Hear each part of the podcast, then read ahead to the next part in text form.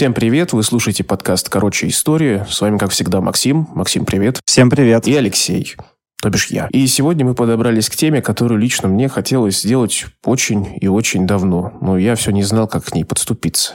Мы действовали осторожно, сначала рассказали немножечко о Марко Поло, потом о Великом Шелковом пути, поэтому можете вернуться к этим выпускам и восстановить в памяти то, что вы узнали о временах уже состоявшейся Монгольской империи. Но мы сегодня поговорим о временах зарождения государства Чингисхана о его основателе, собственно, Чингисхане, человеке судьбы настолько фантастической, настолько заковыристой, что только и остается удивляться в духе «Да ладно, ничего себе, а он чего, а она чего?»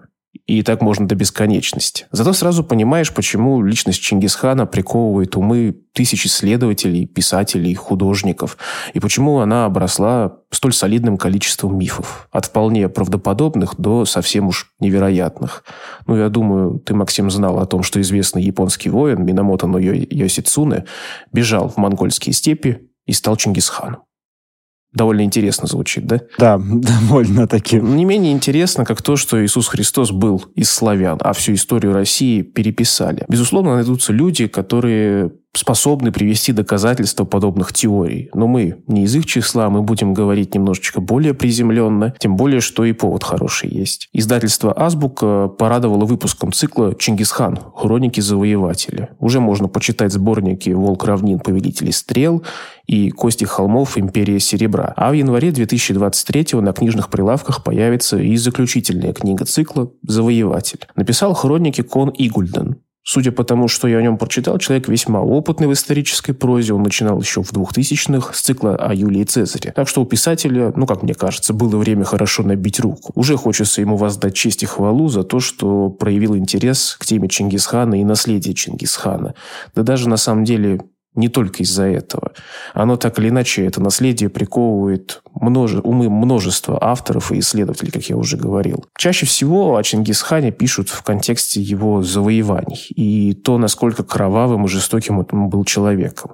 А вот проследить, почему так произошло, чем это было обусловлено, это как бы, ну, можно сказать, игнорируется.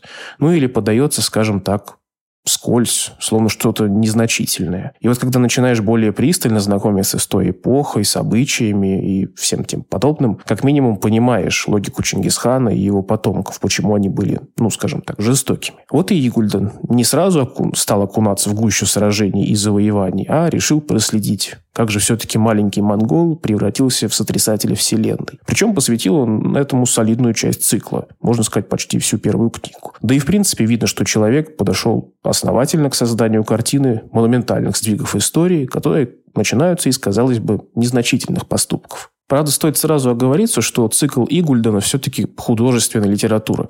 Поэтому кое-какие издержки с точки зрения истории в ней, конечно же, имеются. Но мы о них и их роли поговорим, я думаю, попозже. Да и автор заботливо подумал о читателях, у которых могут возникнуть вопросы к сюжету. Ну, что, в принципе, тоже добавляет, мне кажется, очки социального рейтинга писателю, который не просто так вот взял и выдал плод своего творчества в духе «нате, разбирайтесь сами», а, ну, как мне кажется, опять же, заинтересован в том, что люди получили от его книг нечто большее. Нас часто просят посоветовать книги по темам выпусков. Это как раз тот самый случай.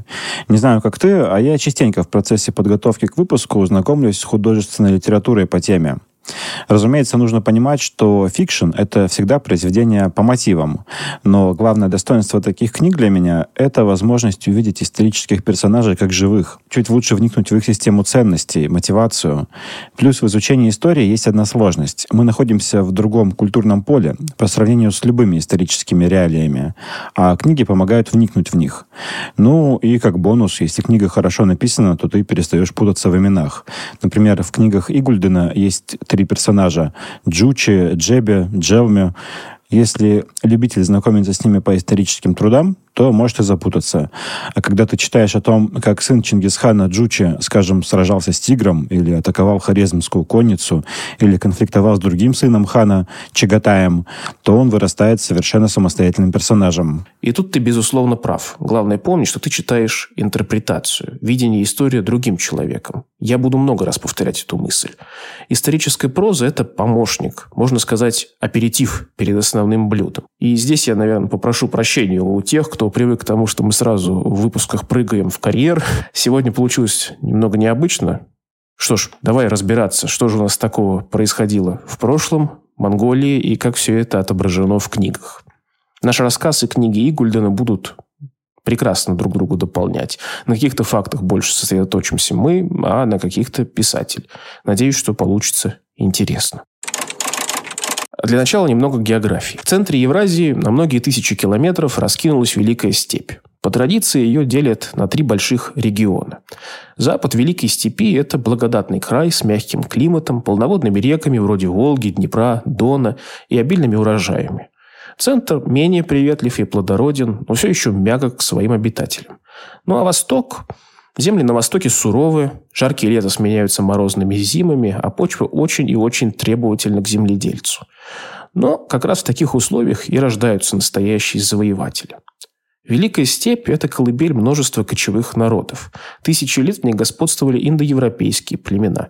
Уверен, что все, кто нас слушают, сами слышали о кемерийцах, скифах, сарматах – за ними пришли тюрки, за тюрками пришли монголы. Так что из кочевых империй монгольская, безусловно, самая известная, но далеко не первая.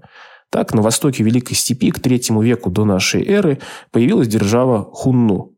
От беспокойных соседей пытались оградиться Великой Стеной. Против них великий китайский император Уди совершал несколько военных походов, которые растянулись на 20 лет. Хунну пали под ударами соседей-кочевников. Часть их откочевала на запад, затем дальше, дальше и дальше, пока в Европу сотни лет спустя не пришли завоеватели гунны. В VI веке уже нашей эры Евразийскую степь объединил тюркский каганат, из которого потом вышли авары, булгары, печенеги, сельджуки, да и много кто еще. У каждой из кочевых империй был свой путь, но те, что начинались на Дальнем Востоке, начинались поблизости от Китая. Поэтому важно понимать, что такое Китай. И прежде всего нужно поглядеть на его отношения с кочевниками, ну и с варварами в целом. В литературе и журналистике Китай часто называют «поднебесный», что не совсем правильно. Поднебесное – это весь мир, а еще лучше – земли, на которые распространяется власть китайских императоров. Сам же Китай – это срединное государство – Джунго. Название произошло из глубокой древности, и логика его появления вполне себе понятна. Вот представьте, на востоке у китайцев море, на западе горы, на юге джунгли, на севере степи.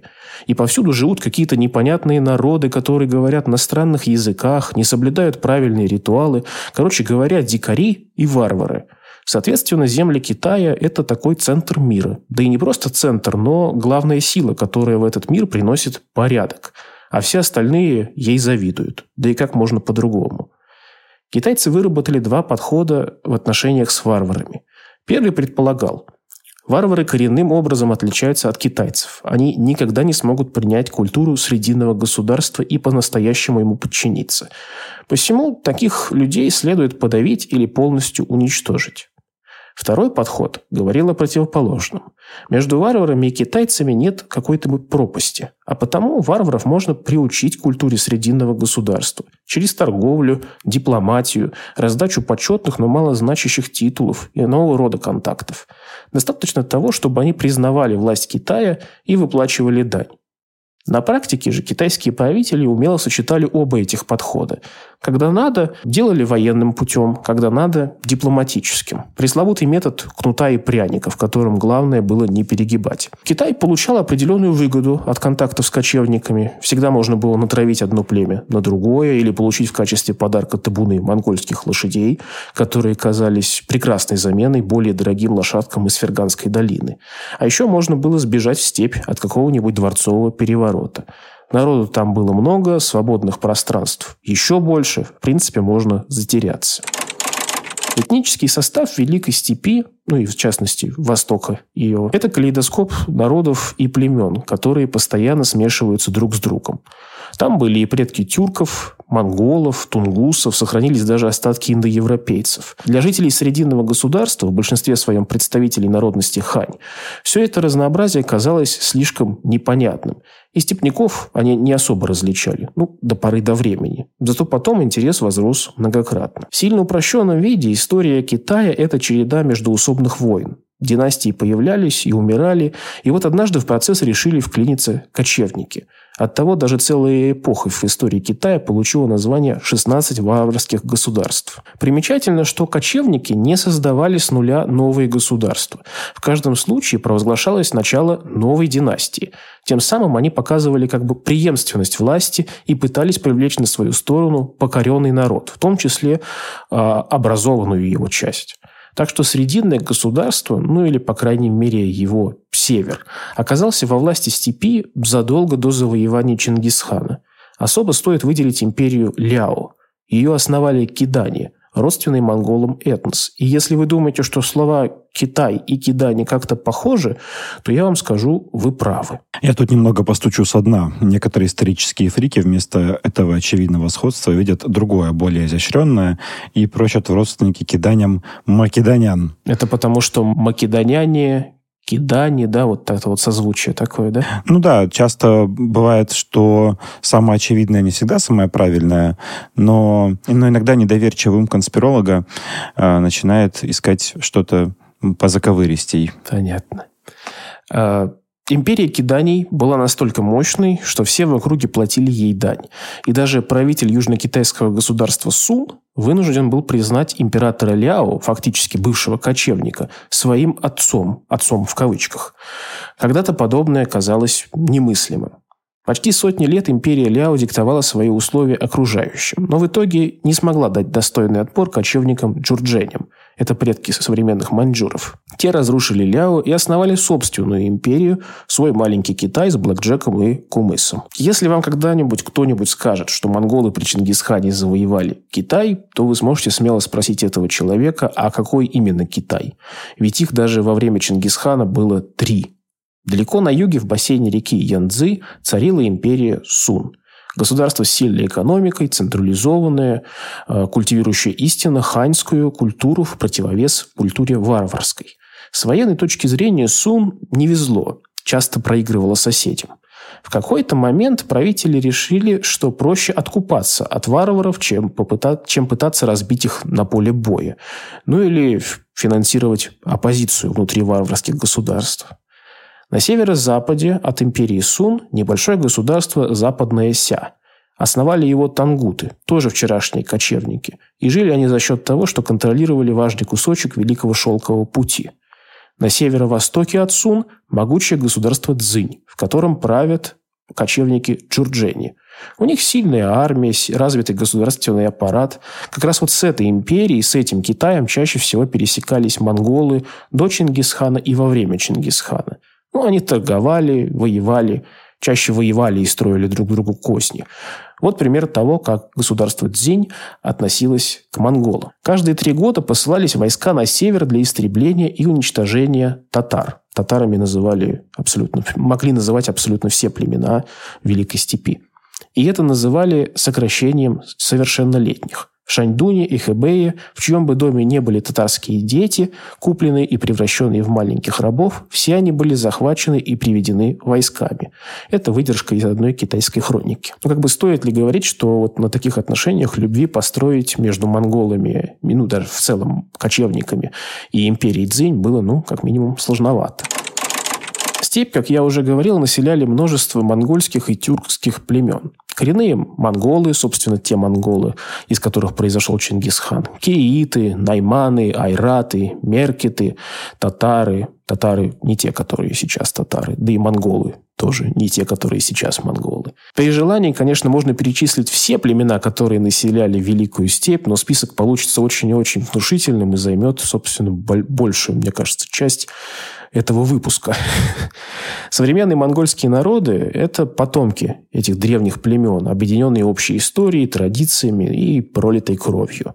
Китайские дипломаты и по совместительству шпионы обеспечили нас сведениями об экономике монгольских кочевников – вот что они пишут. Их домашние животные – коровы, лошади, собаки, овцы и верблюды. У овец северных племен шерсть пышная и веерообразный курдюк. В принципе, это вот такой типичный набор любого кочевого племени евразийской степи. Разве что верблюды, наверное, не у всех имелись. Да и у монголов их было не так уж и много. И все-таки вот среди всей этой живности разнообразное особое положение занимала лошадь. Монгольские лошадки, они небольшие, выносливые, неприхотливые и быстро нагуливающие жирок. То есть они могут, можно сказать, в автономном режиме могут действовать очень и очень долго. Их хорошо использовать как для верховой езды, так и для перевозки всякого рода грузов. Лошадь, по сути дела, это главный экспортный товар в Китай. Это источник кожи, кости, костей, жил. В общем, входящая биофабрика, можно так сказать. А лошадь же незаменимый помощник при выпасе скота зимой. Ну, вот, допустим, выпало много снега, и тот плотной коркой лег на пастбище. И что в такой ситуации кушать овечкам и коровкам зимой? Монгол говорит вам, не беда. Выпускает на пастбище голодных лошадок, и те разбивают копытами снег и обнажают травку. Сами покушали и дали покушать другому. В общем, все довольны. Рацион кочевника – это, понятное дело, разнообразное мясо, молочные продукты. Э, кстати, употреблением молока они приводили в тихий ужас китайцев, которые считали продукты молочные, ну, скажем так, не совсем для нормального человека. Вот. Ну, как европейцы смотрят сейчас на то и на тех, кто ест всяких там жучков и тараканчиков. Дом кочевника – это юрта. При кочевье ее часто помещали на телеге для более удобного провоза. Внутреннее пространство юрты делилось на мужское, женское. Юрта, станови... юрта ставилась выходом на юг. Такому положению придавали как сакральное значение, так и сугубо практическое. Холодные ветра в монгольской степи очень часто дули именно с севера. Семья у кочевников полигамная. Богатый монгол в те времена мог взять столько жен, сколько пожелает. Главное – уметь их содержать. Каждой нужно дать юрту, имущество. С каждой нужно так или иначе жить и уделять внимание. Мужчины стояли выше женщин по социальной иерархии, но женщины имели право голоса, могли участвовать в собраниях, иногда даже на войну отправлялись при необходимости – минимальная кочевническая община такая, она состоит из 5-10 семей. Конечно, встречались и более крупные группы, но как бы более крупная группа, это значит, что более-менее вменяемое и плодородное пастбище очень быстро э, лишится своего плодородия вот, и может вогнать в голодную смерть, собственно, племя. Поэтому лучше мало, но лучше. А, ремесло у кочевых монголов было, но оно не было особо развито и специализировано. То есть если в том же племени какой-нибудь человек оказывался рукастым, ну, там, скажем, мог делать стремена какие-то, он делал абсолютно все. Такой мастер на все руки получался. Надо сказать, что много полезных товаров, в том числе железо, которого вечно был дефицит в монгольской степи, хотя в монгольской степи достаточно залежей железа, но монголы в силу определенных причин по тем временам не могли его добывать в больших промышленных количествах. Проще было его получить у Китая, и Китай, собственно, как бы делился этим железом, можно сказать, себе впоследствии на голову. То есть Китай, как и сейчас, обеспечивал стабильный товарооборот и кормил соседей? Фактически, да. Вот. Причем я тебе уже говорил, ну, вот в самом начале нашей, нашей беседы, что это вот воспринималось причем в таком ключе, что вот мы как бы э, можно сказать, дарим им железо, и они фактически признают нашу власть и нам подчиняются. Ну, как бы монголы, естественно, не все понимали, ну, нам подарили, и это хорошо. Вот. А что, какая там власть императора? А для Китая это такое, как, какие мы крутые, посмотрите. А, фактически, да. И это очень-очень-очень долго и последующие династии точно так же будут воспринимать, что если ты получил как бы подарок от китайского императора, то все, ты попадаешь в систему зависимости от этого императора, и ты как бы его вассал. Что там с религией у монголов? Монгольские племена поклонялись великому синему небу, Тенгри – горы рассматривались как священные объекты, где можно приблизиться к великому синему небу. Реки, в особенности те, что бежали с гор, тоже были священны. Поэтому загрязнять воду было нельзя. Омовение тела, стирка одежды, мытье посуды были строго запрещены на религиозных основаниях. Плюс в монгольской степи было очень много разнообразных шаманских практик, которые не обязательно соотносились с верой в великое синее небо. Ну, там они все на, на таком примитивном ани, анимизме основывались. От соседних племен монголы узнали о христианстве, те же киреиты, ну или, по крайней мере, их правящая верхушка приняла христианство несторианского толка. Ну вот представь себе такую вот типичную юрту кочевника, над которой возвышается христианский крест, вполне себе такой. Монголы узнали о буддизме, даосизме, исламе. Они начали понимать, что есть разные боги, но считать при этом, что их бог важнее, потому что он есть бескрайнее небо, а все находятся под этим бескрайним небом. Отсюда растет и своеобразная веротерпимость, которой славились монголы монголы. Я хочу спросить вот чего. В твоем описании монголы выглядят хорошо приспособленными для жизни в степи, но вроде как для мирной жизни. Монгольские народы выглядят, ну уж простите, если кого-то обижу сейчас, как произошедшие не от великих завоевателей, а от э, в целом мирных купцов или заводчиков лошадей. При таком происхождении основать собственное государство, не быть поглощенным чужой экспансией, дело еще более сложное. Не зря в игре «Цивилизация» культурная победа ценится намного сильнее военной. Так вот, мой вопрос. Монголы и правда до Чингисхана лениво объезжали степи, пока этот пассионарий, делаю воздушные кавычки, не собрал их в кулак? А потом, когда империя распалась, ну, потому что империям вообще свойственно распадаться, монголы снова вернулись к кочевому образу жизни, ну, в целом. Извини, если наплел тут стереотипов, я сделал это специально, чтобы прояснить картину. Кочевников вообще сложно назвать мирным народом. Пространство степей, конечно, позволяли разным племенам не пересекаться, но когда они пересекались, могли пролиться реки крови. Например, в той же войне за плодородные пастбища, которых в восточной части Великой Степи всегда ценились на вес золота. Ну, вот просто цивилизованные страны долго не видели этих войн и не знали, что творится в Великой Степи. И поэтому они всякий раз удивлялись. Вот вроде бы скакали какие-то ребята рядом, лошадей и скот друг у друга угоняли, жен крали, резали друг друга, а потом бац, империя Хун, бац, тюр, тюркский каганат. Такие государственные образования возникли, как, ну, на мой взгляд, и которые один из многих. Вот. Как естественный ответ на развитие соседних государств. Я сейчас поясню. Вот был древний Китай, раздробленный на множество царств. Каждое царство имело свои отношения с северными кочевниками. А потом выросла мощная империя Цинь, которую старыми методами уже не пограбишь не получится так поделать. Самому по шапке надают так, что мало не покажется. Вот как бы и консолидируются силы кочевников для того, чтобы дать отпор мощной державе под бок. Такое же, в принципе, можно наблюдать и в отношении, ну, скажем, той же Византии. Это как бы привет арабским кочевникам. А говорю, что это лишь один взгляд на происхождение кочевых империй, он очень дискуссионный. Ну, по крайней мере, мне кажется, он вполне разумный. Насчет культурной экспансии ты прав. Противостоять ей тяжело, особенно с учетом того, что тот же Китай возвел культурную экспансию в формат международной политики. Но противостоять ей сложно, в первую очередь, тем, кто постоянно контактирует со срединным государством. В случае с некоторыми монгольскими племенами это обстоятельство сводилось на нет. То есть слишком, далеки, слишком далеко от границы они жили. Чингисхан же сам был, безусловно, пассионарной личностью, снова воздушные кавычки, но его пассионарность появилась появилась на благодатной почве. Предки Чингисхана сплошь герои и славные воины. И как могло быть иначе? Все-таки в семьях завоевателей и заурядных родственников не держат. Вот, например, прадед Чингисхана, Хабул-хан. В первой половине XII века он возглавил крупный союз монгольских племен – Хамак-Монгол-Улус, Улус всех монголов. И уже тогда сильно-сильно досаждал соседней империи Дзинь. До такой степени, что дзинцы как-то раз попытались отравить Хабулхана. После Хабулхана союз племен возглавил Амбагай. Его главной головной болью были татары, которых империя Дзинь постоянно подбивала воевать с монголами. И вот как раз Амбагай сказал «хватит» и решил посватать свою дочку за вождя татарского племени. Надо уже было прекращать кровную вражду и вместе бить по Пекину. Едет Амбагай с дочкой по степи, а на него нападают татары, но уже из другого татарского племени. Вместо убийства они везут Амбагая в Дзинь, где его, как простого преступника, казнят, прибив гвоздями к деревянному ослу. По легенде, перед своей смертью Амбагай отправил гонца к своим родичам с такими словами. «Меня, верховного вождя монгольского народа, взяли в плен татары, когда я вез к ним свою дочь.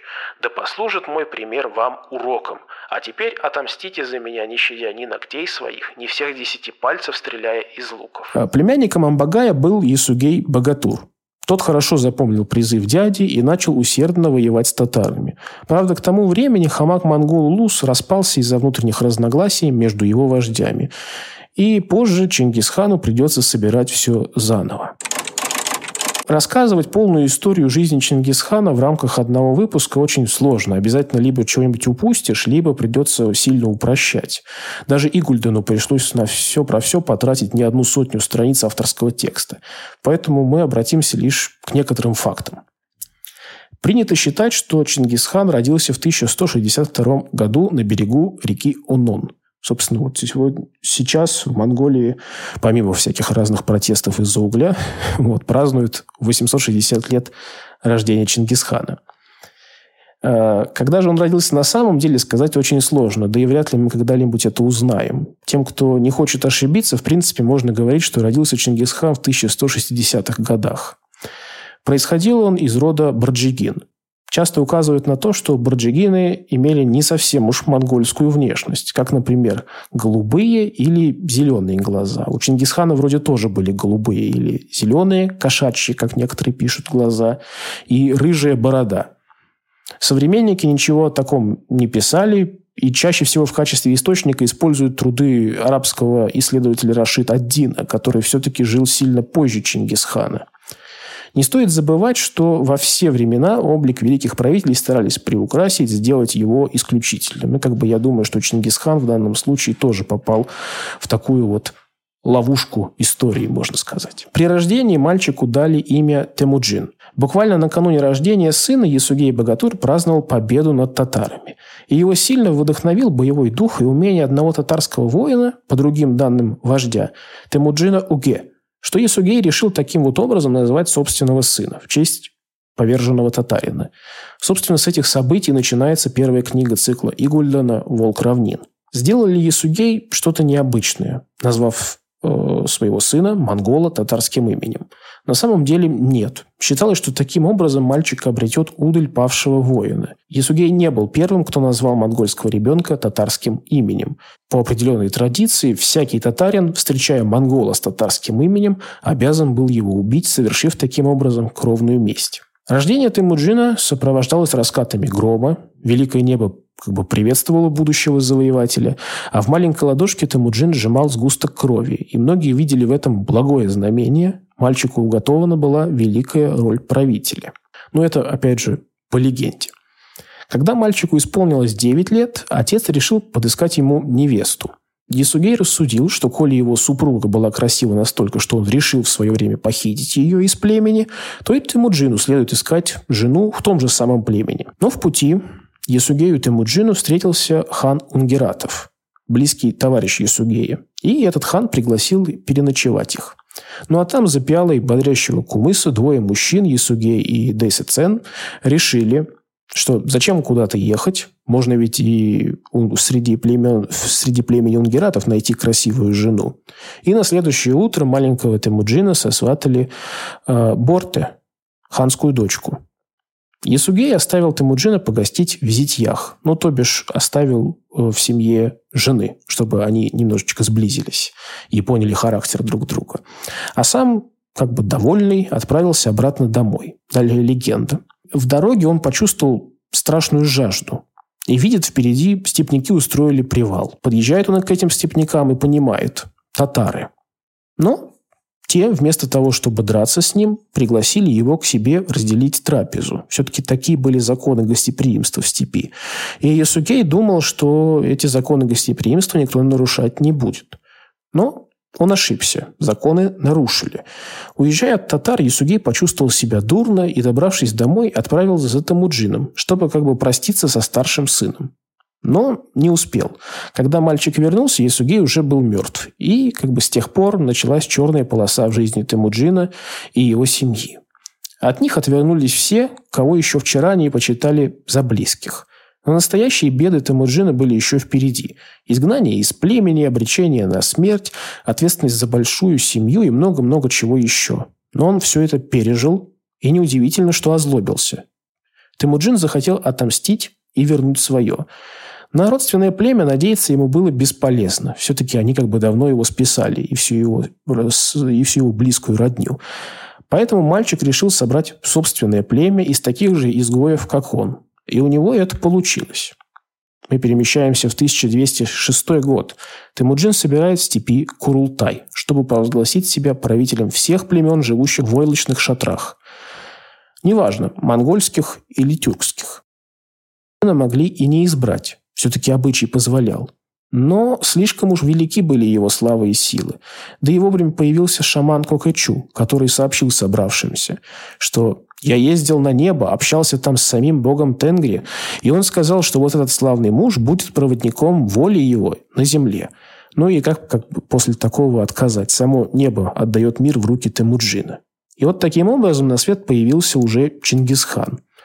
Сложно сказать, действительно ли он принял это имя на Курултае 1206 года, ибо есть свидетельство, что использовал это имя раньше. Скорее всего, на Курултае публично как бы зафиксировали, что все, Темуджин кончился, настало время Чингисхана нового правителя. Что, кстати, очень похоже на китайскую традицию. Там тоже при вошествии на престол император отказывался от своего обычного имени и принимал тронное, и вместе с ним девиз правления. С Кукачу, шаманом, кстати, потом получилось не очень хорошо, но там человек сам напрашивался, строил козни, хотел стать главным среди монголов. Чингисхан предложил подданным великую ясу, свод уложений, расписывающих, как жить настоящему монголу. Честность и доблесть по Великой Ясе в почете, предательство и трусость – смерть. Мужчине постоянно нужно было быть готовым отправиться на войну, тренироваться самому, участвовать в ежегодных охотах, считаем в таких вот боевых слаживаниях. А, монголы делились на десятки, сотни, тысячи, десятки тысяч. Никакой племенной вражды, личная преданность делу великого хана и много-много чего еще предполагала Великая Яса. Ну, собственно, она позволила перестроить Чингисхану немножечко общество монголов для того, чтобы они стали такой эффективной машиной для завоеваний.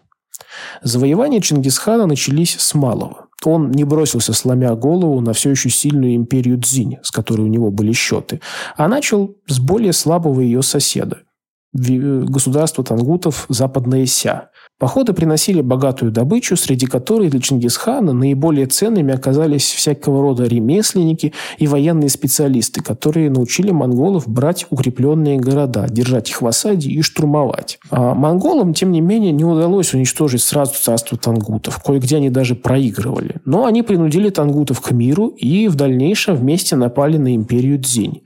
И тут уже Дзинь припомнили абсолютно все и казнь Амбагая, и политику прореживания, в кавычках, монголов. Поход монголов начался в 1211 году. Укрепление Великой Китайской стены Чингисхан просто-напросто обошел и обрушился на территорию Цзинь. Часто говорят, что Чингисхан чуть ли не с самого детства хотел захватить весь мир. Ну, как бы все может быть, но вот начальная тактика нападения на Китай этого не показывает. Царство Ся тоже монголы не захватили, а принудили к Дане. С империей Цзинь была такая же ситуация. Монголы приходили, захватывали города, разоряли их, а потом благополучно уходили в степь. Но практика показала, что такие набеги невыгодны. Вот монголы ушли, дзинцы снова вошли в город, еще больше его укрепили, собрали армию и отправили в степь бить монголов. И потом как бы монголам приходилось заново брать то, что они вот еще совсем недавно, казалось бы, завоевали. Проще всего теперь оказывалось взять город тот же один раз, оставить в этом городе гарнизон и пойти дальше. И, собственно, таким образом постепенно от мон- монголы перешли от тактики набегов к полноценному завоеванию государства китайского. Благо, как бы у них всегда хватало перебежчиков, готовых помочь монголам устанавливать новую власть на завоеванных территориях. Собственно, перебежчики эти были и китайцами, и родственными монголям, монголам кидане, которые, к слову, как только монголы начали вторжение в Цзинь, тут же подняли восстание. Вот. Ну, все-таки братишки пришли помогать, и вот они как бы решили, что надо все-таки всем этим джурдженям напомнить, кто здесь папочка. Вопреки расхожему мнению, Чингисхан не захватил полностью Северный Китай. Это как бы сделали уже его потомки. А сам он устремил свой взор на запад, где было еще много земель, готовых упасть, и в итоге упавших в его руки. Вот такая вот немножечко кратенькая история, но не полная. Мы еще к ней вернемся. А теперь давай поглядим на книги Игульдена и ту историю, которую он нам преподносит. Напомню о том, что я говорил в самом начале нашей беседы. Прежде всего, книги автора – это художественная литература добротная, хорошо сделанная, но все-таки литература, а не полноценное историческое исследование. Поэтому по чтении всегда нужно делать на это скидку. Можно, конечно, быть супер дотошным и пытаться найти все исторические несоответствия. Все-таки получится такая забавная игра, местами даже сложная. Все-таки Игульден старательно подошел к изложению фактов, да и причины многих изменений он любезно указал в послесловиях. Многие из них я заметил, они вот связаны с желанием автора не утяжелять и без того насыщенное повествование. Конечно, можно было бы подробно расписать все причины изменений, но тогда бы послесловие растянулось на десятки страниц, что для книги не есть хорошо. Поэтому не стоит удивляться, что некоторые моменты автор упустил. Ну, там, намеренно или нет, нам остается догадываться. Ну вот, например, у Ясугея в реальности было две жены – Ойлун и Сачихел – причем, по некоторым данным, Сачихел была в доме Ясугея намного раньше. Но Айлун стала главной женой, и ее дети получили преимущество. Вот Сачихел писатель решил не вводить в книгу. Потому и ее дети автоматически стали детьми Айлун. И Темуджин превратился как бы из первенца старшего сына Ясугея в его уже второго ребенка. Сачихел не сыграла особой роли в истории Чингисхана, поэтому и обошлись с ней таким вот образом. Да и история на самом деле от того получилась, на мой взгляд, по крайней мере, более драматичной. Автор поставил Темуджина перед еще более сложным выбором, поскольку ему предстояло решить судьбу не единокровного, а вполне себе старшего брата. Вообще мне стало приятно от того, что Игульден написал послесловие. В какой-то веке писатель все-таки объяснил изменения, которые он решил внести. Возможно, таким образом он подстелил себе подушечку. Все-таки есть категория людей, которые специально читают подобные книги, чтобы сказать, автор все наврал. И вот он для этих людей оставил меньше шансов докопаться до книг. Не мне, конечно, судить, но то, что автор подумал о читателях, это все-таки безусловный плюс. Правда, жалко, что не оказалось какого-нибудь предисловия, где автор сказал бы, ребята, расслабьтесь, в книге будут кое-какие изменения, в конце расскажу, для чего я все это сделал. В принципе, Игульдена можно назвать хорошим рассказчиком. Видно, что он понимает, как и чем увлечь читателя. Ну, во всяком случае, мне так видится. По крайней мере, это касается изображения монголов. Ну, что я имею в виду? Вот, например, в иных книгах и фильмах нам часто показывают полудиких, хромых, косых, оборванцев в листьях шапках. Это вот такие, такой образ монголов. А, они не имеют представления о тактике ведения войны, берут постоянно каким-то числом, не знают законов и тому подобное тоже всяких ритуалы важные им неизвестны. И тут бац, пришел Чингисхан, построил всех к стенке, обучил, вооружил и пошел со всеми ними завоевывать мир. Собственно, то, о чем ты говорил. И тут же задаешься вопросом, мне кажется ли я что-то пропустил? Да, пропустил, и не кажется. И вот в книгах Ингульдена вы не найдете диких монголов. Хотя нет, все-таки правильнее будет сказать, что они там тоже имеются, но мир кочевников не ограничивается ими. Это вполне соотносится с реальностью. Как бы кто-то катается на хромой кляче, а кто-то на породистом скакуне. Монголы в книгах Игульдена показаны действительно самобытным народом, племенем, называйте это как хотите. И не только лишь через вековую призму мифов и черных легенд, которых накопилось с избытком, а фактически то, как было на самом деле. Поэтому, если вы хотите познакомиться с миром средневековой, ну или древней, можно сказать, Монголии, то книги Игульдена могут оказаться хорошим помощником в этом похвальном, ну, с моей точки зрения, деле. Тем более, что написаны они вполне себе легким языком, через который не надо продираться в поисках смысла. Ну, или переводчики там хорошо постарались, что тоже достойно похвалы, на мой взгляд. Книги максимально приближены к, условно говоря, западному читателю, и это видно невооруженным глазом. Ну, с одной стороны, это безусловный плюс для тех, кто только начинает открывать Дивный Восток. Кое-какие имена и названия племен изменены как раз для того, чтобы не испугать обилием незнакомых и странных буквосочетаний. Ну, вот, например, есть персонаж по имени Илак. Его исторического прототипа звали Таргутай Кирилтух. Звучит все-таки мощно, солидно, сразу понимаешь, что имеешь дело с серьезным человеком. Но вот Игульден посчитал, что Таргутай Кирилл Тух слишком сложное имя для западного читателя и заменил. Конечно, кому-то какая-то такая замена покажется богохульством, а, но я бы им напомнил, вы читаете приключенческие романы. Там, вспомните о тех же трех мушкетерах Дюма, об огнем и мечом Сенкевича. Там исторические допущения были намного более солидными. Но такие книги существуют, чтобы развлекать, увлекать, приоткрывать дверь в интересную эпоху.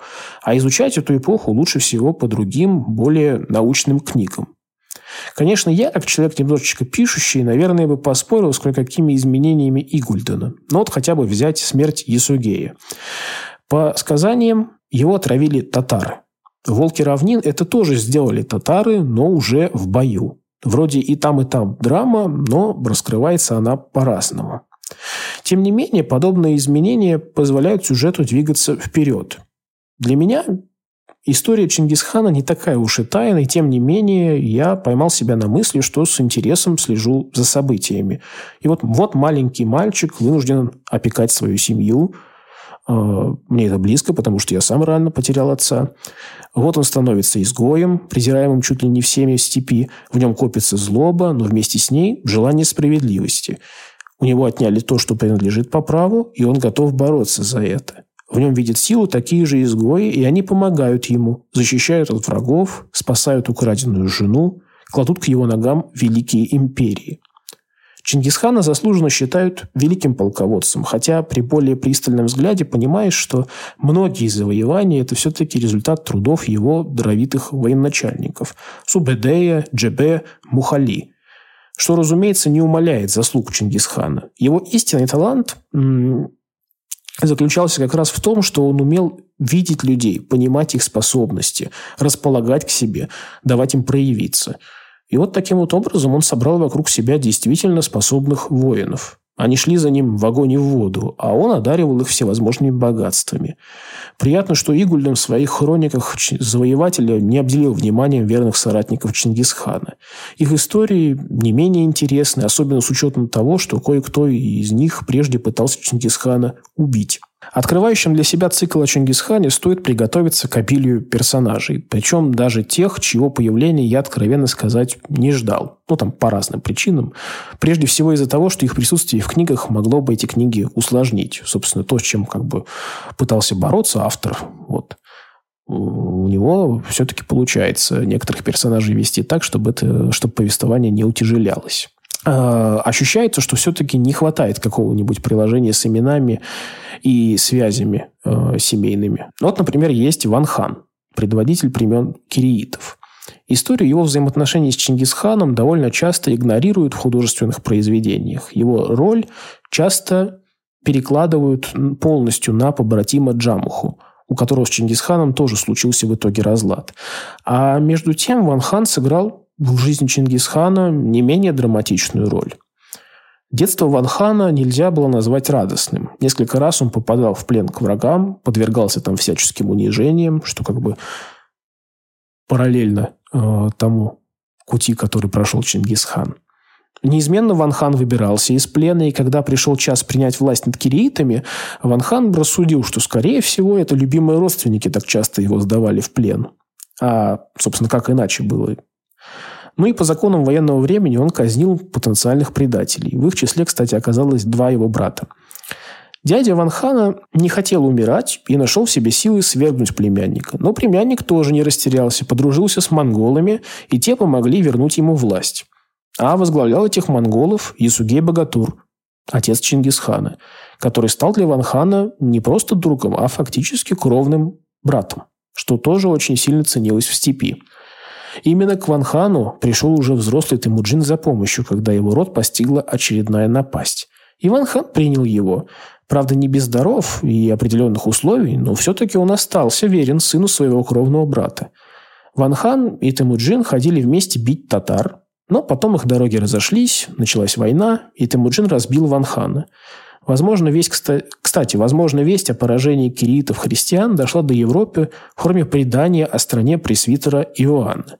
Учитывая созвучие имен, Иоанн Ван Хан, вот прям напрашивается такая вот версия. В книгах Игульдена Ван Хан присутствует под именем Тагрула. На первый взгляд может показаться, что опять автор сильно изменил имя персонажа. Но нет. Ван Хан – это титул, Человека, его носившего, звали Тоорил или Тогрил, что, в принципе, недалеко от Тагрула. А вот как история книжного Тагрула отличается от истории его прототипа, я, пожалуй, рассказывать не буду. Пусть будет открытием для тех, кто решил почитать хроники завоевателя. Я вот сейчас читаю «Кости холмов», и меня затянуло. Хотя азиатские истории – это вообще не мое. Монголы орудовали на очень большом пространстве, поэтому действие в книге перемещается из одного конца Азии в другой. Вот Джучи и Субудай бьются с русскими, а в следующей главе Чагатай, сын Чингиза, присутствует при дворе корейского монарха и наблюдает за торгом за данью. Вот брат хана Хачиун по просьбе Чингиза вынужден оставить осаду замка, за которым могла последовать сдача в плен китайского императора. А вот Орда, собравшая все силы, движется в Хорезм, где монголы сойдутся с мусульманами в кровавых битвах. В книге довольно много батальных сцен, описанных детально и с точки, и с точки зрения тактических решений, и с точки зрения простых воинов. Но от них не устаешь, потому что почти везде Игульден находит для читателя разные точки для наблюдения. И со стороны монголов, и со стороны их противника. Ну и, конечно, завораживает портрет Чингисхана.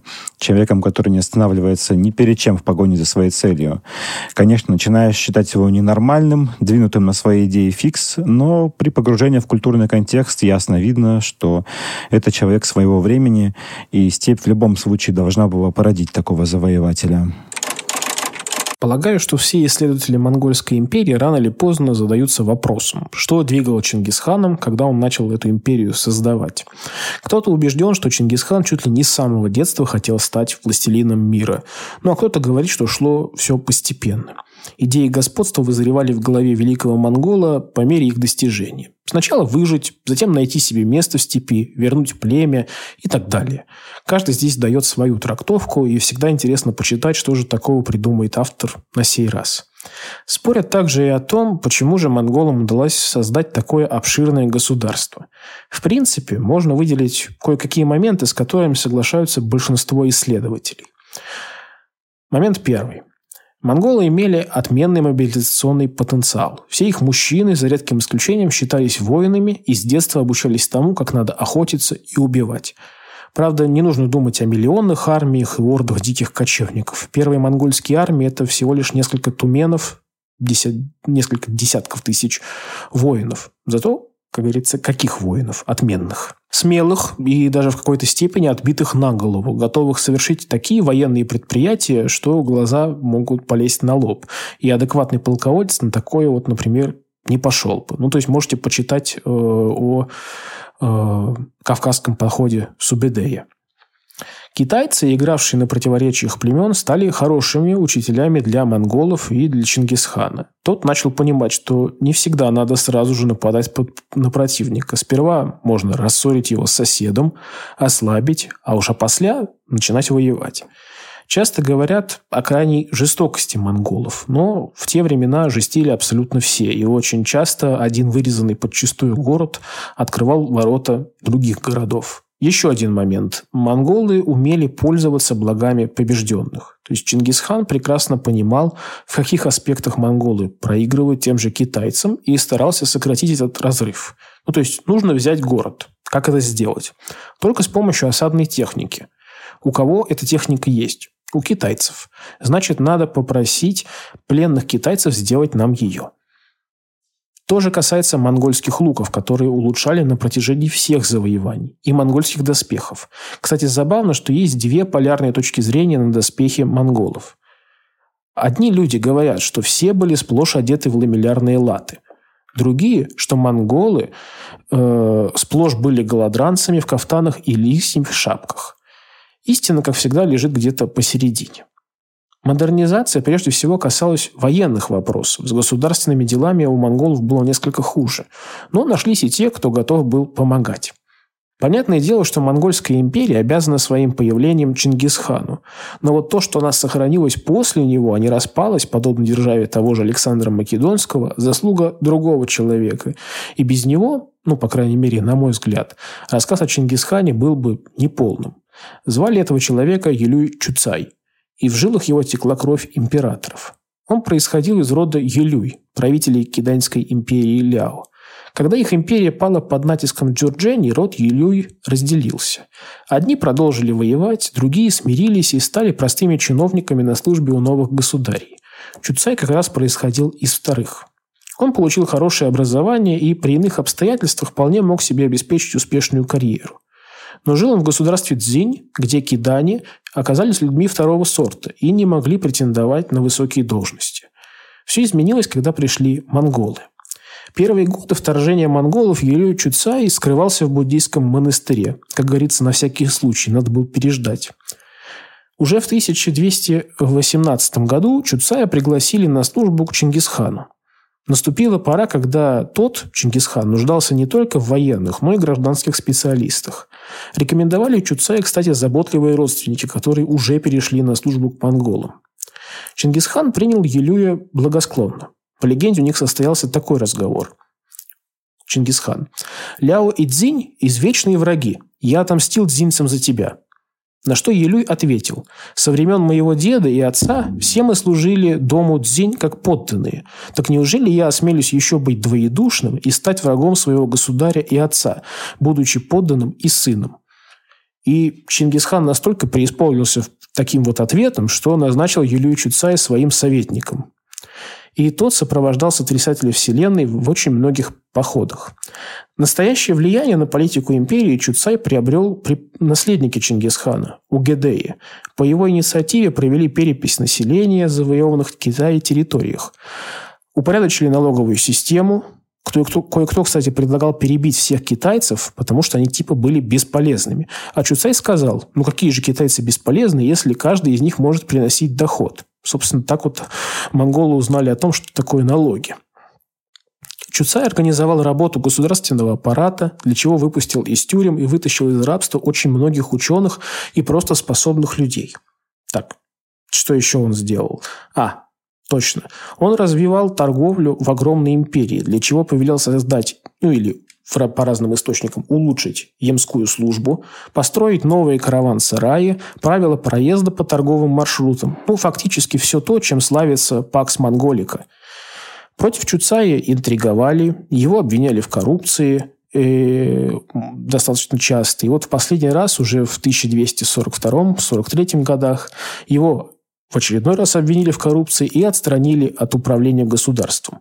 После смерти решили посмотреть, сколько же он наворовал. И оказалось, что все, что у него было, это книги, несколько музыкальных инструментов, ну и все такое вот малозначительное. То есть никаких дворцов и богатств он после себя не оставил. Возвращаемся к Чингисхану. В 1225 году на пике могущества случается несчастье. Чингисхан падает с лошади, расшибается. Оправиться ему удалось только спустя год. Тем не менее, год спустя он, набравшись сил, начинает свой, наверное, последний поход на восставшее царство тангутов. И вот тогда он действительно завоевывает еще один Китай, царство Западное Ся, но, к сожалению, в августе 1227 года умирает. Есть предположение, что у Чингисхана случился инсульт. Доподлинно мы это узнаем только тогда, когда найдем могилу Чингисхана, но ее ищут до сих пор. Даже на излете жизни Чингисхан оставался весьма проницательным человеком. Он оставил завещание, согласно которому его третий сын Угедей должен был стать правителем империи. Опять же, формально нового великого хана должен был утвердить Курултай. Но никто не осмелился пойти против воли Чингисхана, по крайней мере, явно – Почему же Чингисхан не передал империю своему старшему сыну или своему второму сыну Чагатаю? Сказать могу, но лучше, наверное, прочитать книги. Пусть это будет тоже интригой. От четвертого сына Чингисхана произойдут такие великие люди, как Мунке и Хубилай. И если Мунке не особо известен, и, хотя и сделал очень много для укрепления империи, то вот Хубилай, я думаю, не нуждается в представлении. Именно ему, Хубилаю, предстоит завершить то, чего вполне мог желать Чингисхан – объединить все земли Китая. Его истории как раз посвящена заключительная на сей момент книга из монгольского цикла Игульдена – Судьба распорядится так, что Хубилай станет последним великим ханом Монгольской империи, и даже при нем она уже начнет потихонечку расползаться. Но это, как говорится, совсем другая история, которую мы, надеюсь, когда-нибудь с тобой обсудим. Именно с Хубилаем встречался, встречались Марко Поло и его дядя. Ну что, э, Алексей, спасибо за прекрасную, захватывающую историю о человеке. Э, ну, у нас, наверное, давно не было подобного выпуска с момента, когда мы рассказывали об Александре Македонском, персонале такого масштаба. Ну, а у нас еще предстоит один выпуск в этом году. Потом мы, наверное, возьмем паузу. А пока подписывайтесь на наши соцсети, э, пишите нам, задавайте вопросы. Э, мы с удовольствием их э, прочитаем, ответим на те, которые будут.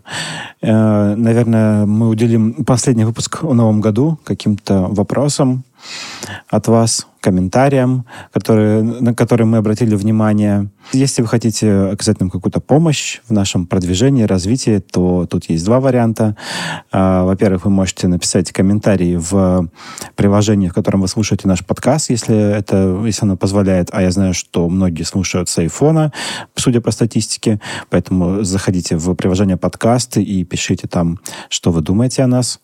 Желательно хорошее плохое лучше писать на почту, чтобы мы прочитали и, и исправились.